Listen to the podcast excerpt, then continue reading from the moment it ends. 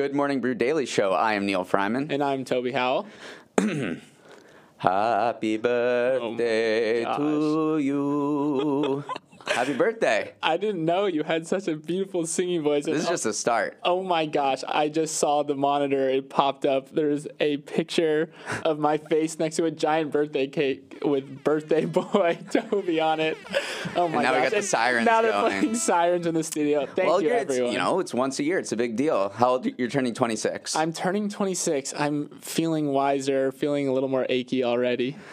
and it's the last year on your parents' health insurance, notably. I know. I was already off that though. So pl- Damn. So actually, please be careful with me because I can't get hurt because I don't want to have to pay anything. Well, be careful. You need to be you. careful for yourself. You're doing some extreme sports. That's true. Uh, we got a great show for you. Um, we're talking the one year anniversary of the war in Ukraine. We're going to talk um, baseball is coming back, and it looks a little different than it used to. And then we'll finally end on you know talking about our riddle yesterday and plans for the weekend. Sounds like a fun birthday show for me. it's going to be good. Let's ride.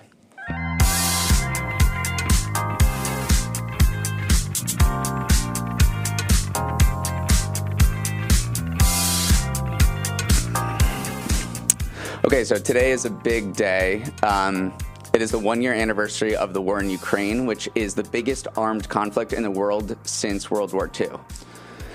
It's it's crazy. It's already been a year. Actually, I I can actually think back to the moment where it broke out. Actually, I remember being on Twitter and just seeing everything kind of develop in real time, and it was wild to see a war unfold in the age of social media. But yeah, it's been a year.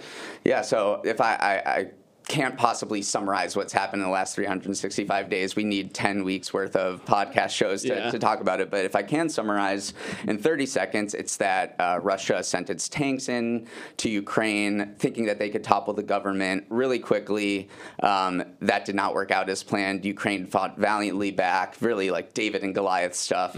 And then once it showed initial success, Western allies swooped in with billions and billions of military aid, weaponry, uh, ammunition, and now uh, fighting continues in the east. Ukraine has lost a little territory, but uh, the the fight goes on. Yeah, uh, there's a lot of things that obviously stand out about this, but we were looking through some of the economic numbers, of of course. Um, Russia's GDP actually has only dropped by 2% throughout this war. That was the most surprising figure to me uh, because when the war broke out and as it progressed, all we heard about was how all these Western companies were sanctioning Russia.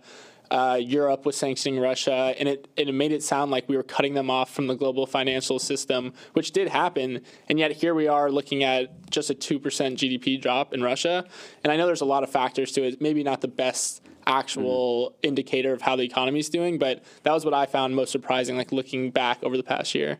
Totally. Uh, more than 1,000 multinationals have left. But uh, yeah, it's what, what happened really was that we realized that the U.S. and the uh, and Europe were not the entire world. Right. And Russia really embraced uh, India and China and Turkey. Uh, We just put the stat in the newsletter this morning that the best stock market performance of the past year was Turkey. Yeah. And that's really Crazy directly a result of the sanctions that the West placed on uh, Russia because now Turkey is at the center of all of these trade flows between the Middle East, Russia, India, and China. So it seems like Russia is in a really bad place, and everyone's saying this is a terrible strategic move by Putin overall, but that uh, the economy hasn't like completely melted down like like they would expected. But I, but there is could be like a long term uh, detriment to Russia here because so many people left, especially in the tech sector. Right. So, like, who's to say that down the down the line, you know, Russia's Yeah, I mean, won't, Russia's again- economy won't die a slow death. Right. It's not a net positive thing, but it was just surprising to me that, yeah, because we thought that Russia was just going to absolutely tank. And unfortunately, Ukraine's eco- economy, their GDP plummeted by 30%. Sure. So obviously, difference in size and access to resources, but those two numbers were kind of really illustrated the, the divide, I think. And we haven't even talked about the human toll, which obviously is like the most important thing. Uh, combined, there have been 300,000 military and civilian deaths, and this stat just like really stands out to me is that 8 million Ukrainians have become refugees and Yeah. they're living in other countries now as a result of the war. That's 20% of the pre-war population. That's wild. It is. It is really wild to me. Hopefully, we don't have a year or two show that we have to go back through it. Um, but yeah, But there, there are, there, there is like this showed that there could be conflict in the world after a relative period Mm-hmm. of peace, and now everyone's talking about what's happening with China and Taiwan, and China has been much more aggressive in its posturing towards Taiwan, which it considers its own territory. Right. At the same time, the U.S. has pledged to intervene. If China would invade Taiwan, and people are saying that Yeah. could be No, what really is World War III. Right. We're definitely teetering on the blink brink. Yeah, the doomsday clock has definitely moved close. I think it's seven seconds to midnight now, and especially that was before Putin scrap, you know, suspended Russia's parti- participation in uh, the last remaining arms agreement with the U.S. so many layers to this, obviously. Um, and yeah, like I said, hopefully we're not doing a year a year two check in. Um, but I'm going to pivot us to a different, I don't want to say war, but there is a battle in the milk industry that's going on. Um, it's I love a good old milk controversy. Essentially, dairy companies are cranky that alternative milks like oat, soy, um, almond get to call themselves milk. So they've been pushing for the FDA to make them use a different name, like beverages.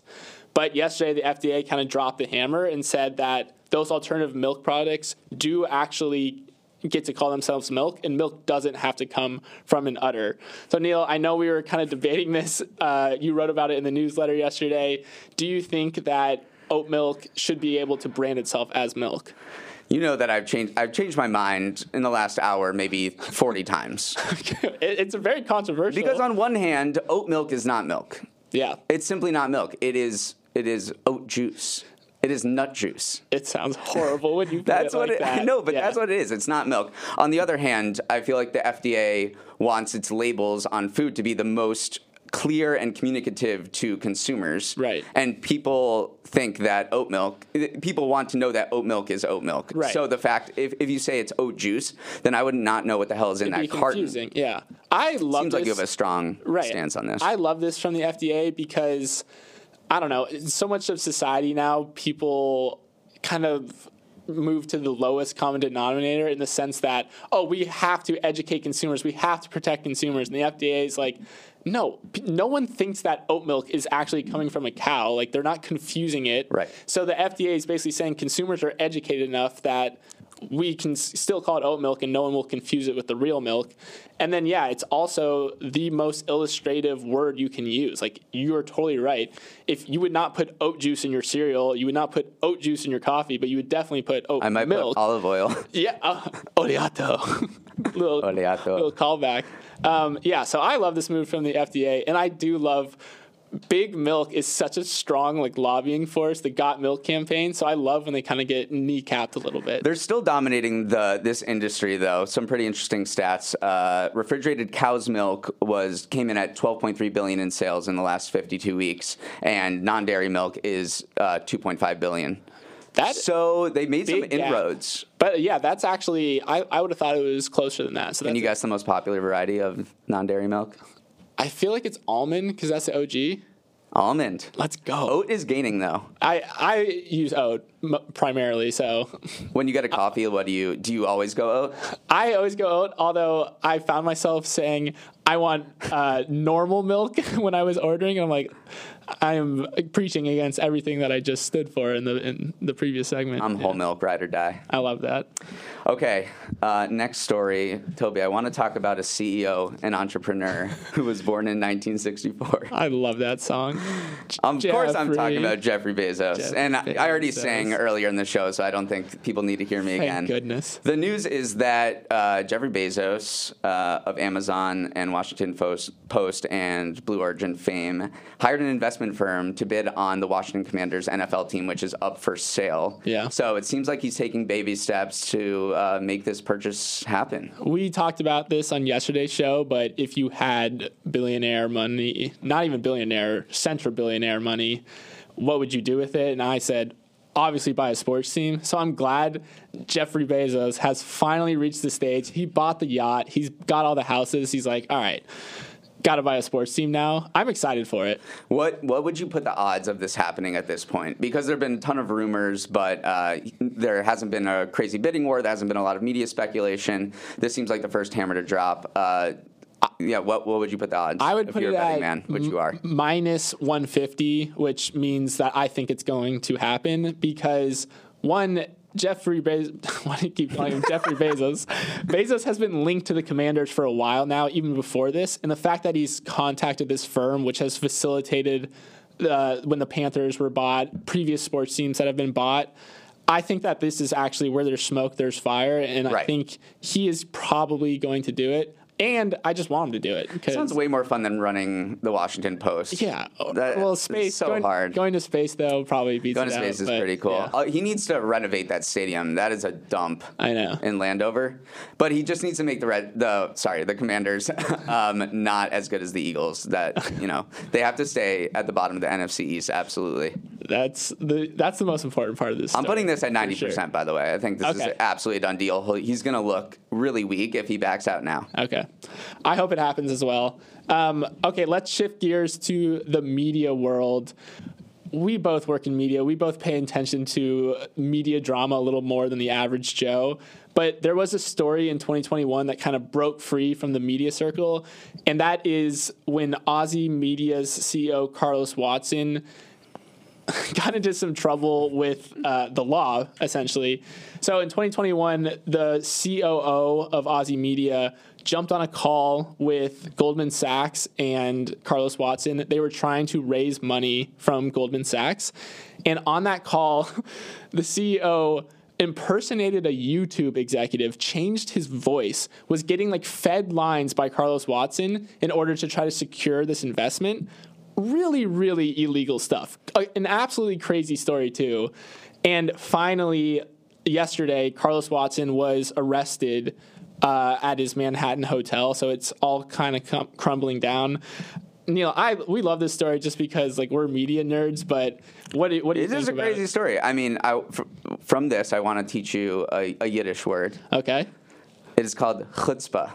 Chutzpah. I don't. Do you know what chutzpah. means? I've heard it. It's sort of like audacity, Right. Right. So Carlos Watson, after all this happened, was trying to resurrect Ozy media, and they state he was planning on doing Ozy Fest, which is their big festival that they had Yeah. Malcolm Gladwell at previously.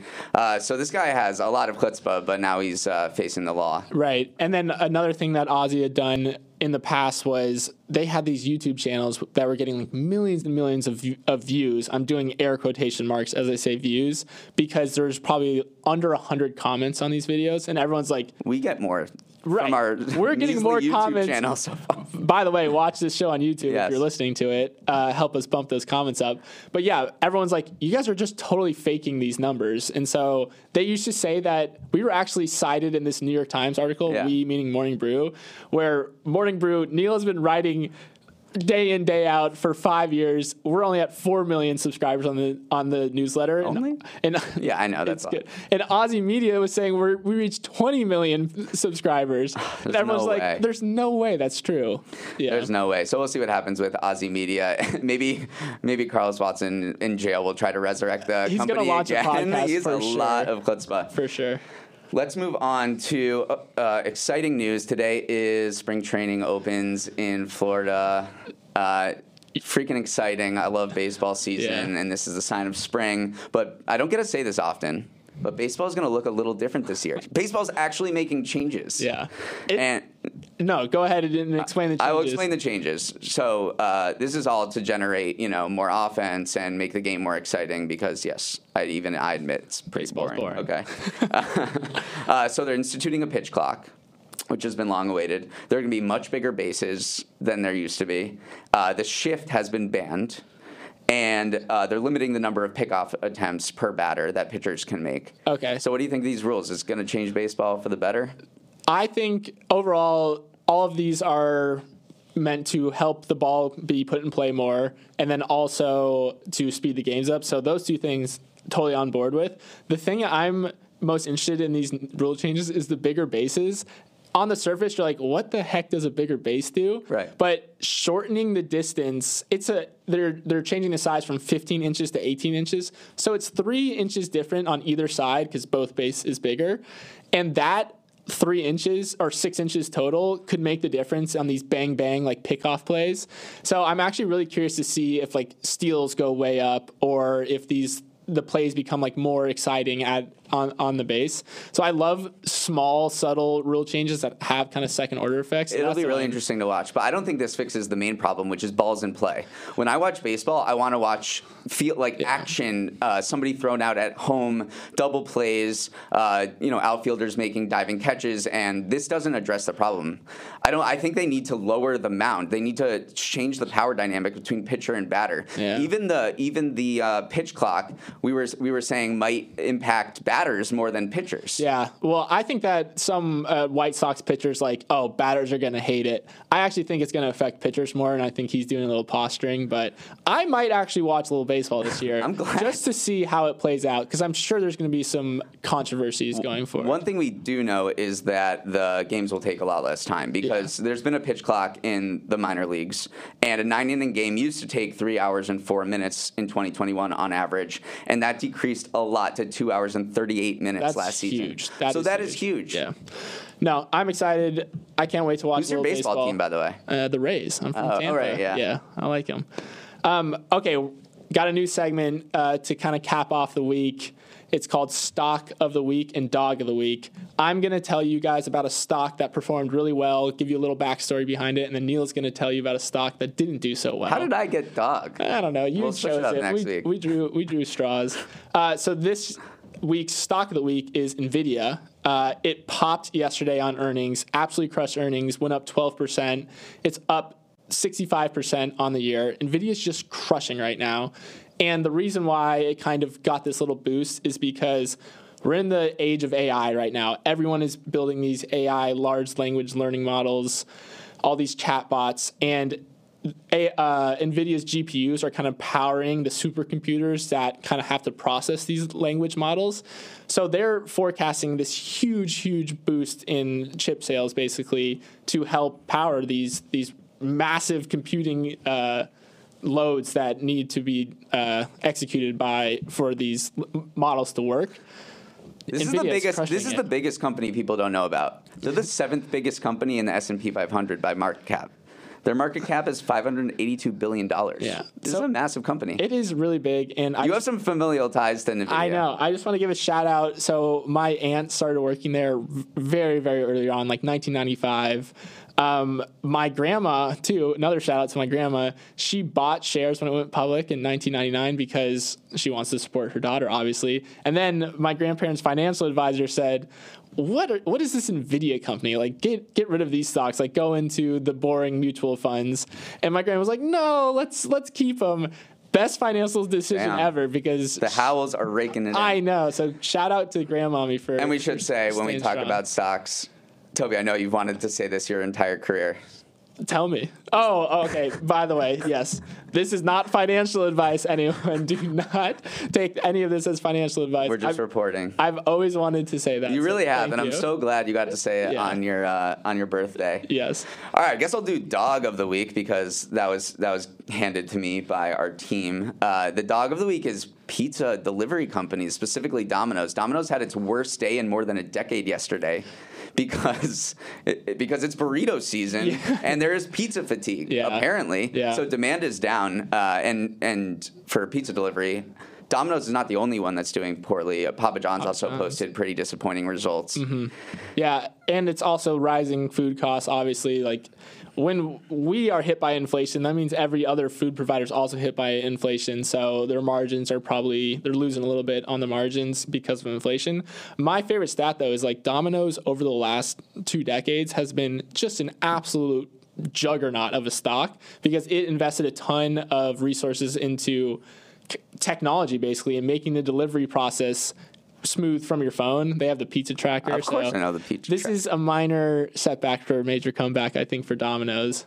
Pizza fatigue can't last that Right. long, right? Everyone I've never pizza. even Yeah. Never even heard of that. Also, can you explain real quick why it's called Dog of the Week? Because I didn't know this before, but you did. Sure, yeah. So, dog of the week, um, dog of the Dow is a popular term in finance, uh, where it's like the worst performing stock on the Dow that of the 30 Okay. stocks in the Dow. So they call that the dog of the Dow, and so we're just co-opting. You it. learn something new every You learn day. something new. Yeah. dog of the Dow.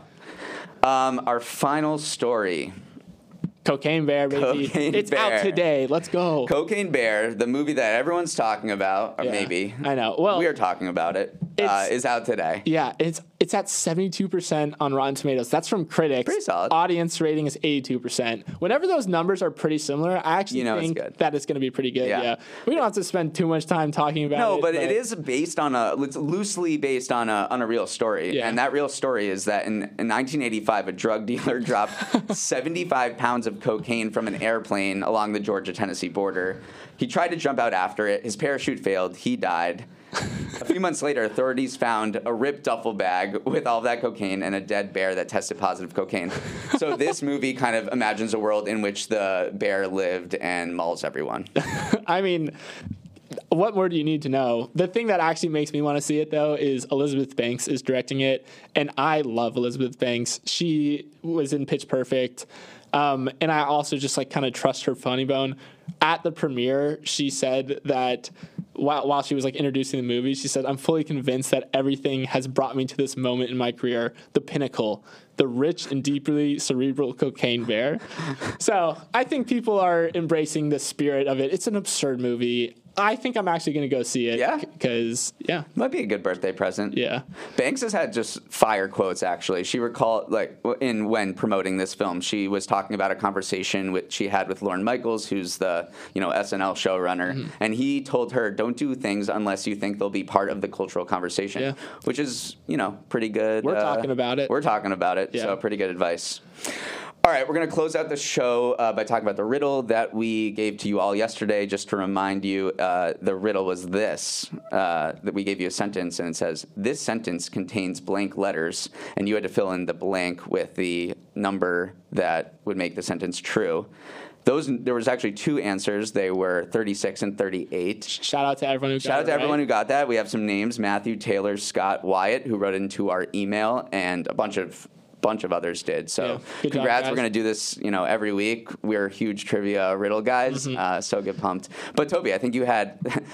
Some not some maybe correct answers that Yeah. we have some creative awards. I just want to give a shout out to some people in the YouTube comments who said, uh, at brown guy with the beard said, this sentence contains multiple letters.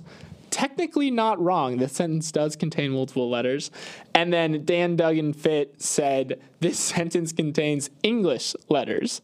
So not exactly what we were looking for, but I shout out the creativity for that. And then one final shout out is to my brother Henry, who actually wrote a code that automatically solved this riddle. Not exactly in the spirit of it, but I was really impressed by it. So good, Good job, your Henry. brother. Yeah. I don't want to make the show a complete shout out to all of our family members, but it, I, this is a really interesting fact. Uh, it is my parents' anniversary today, which is not which is not the interesting fact. Yeah. But they got married on the day the U.S. men's national team won, uh, hockey team won the gold medal in the Oh. 1980 Lake Placid Olympics. Do you know what team they beat?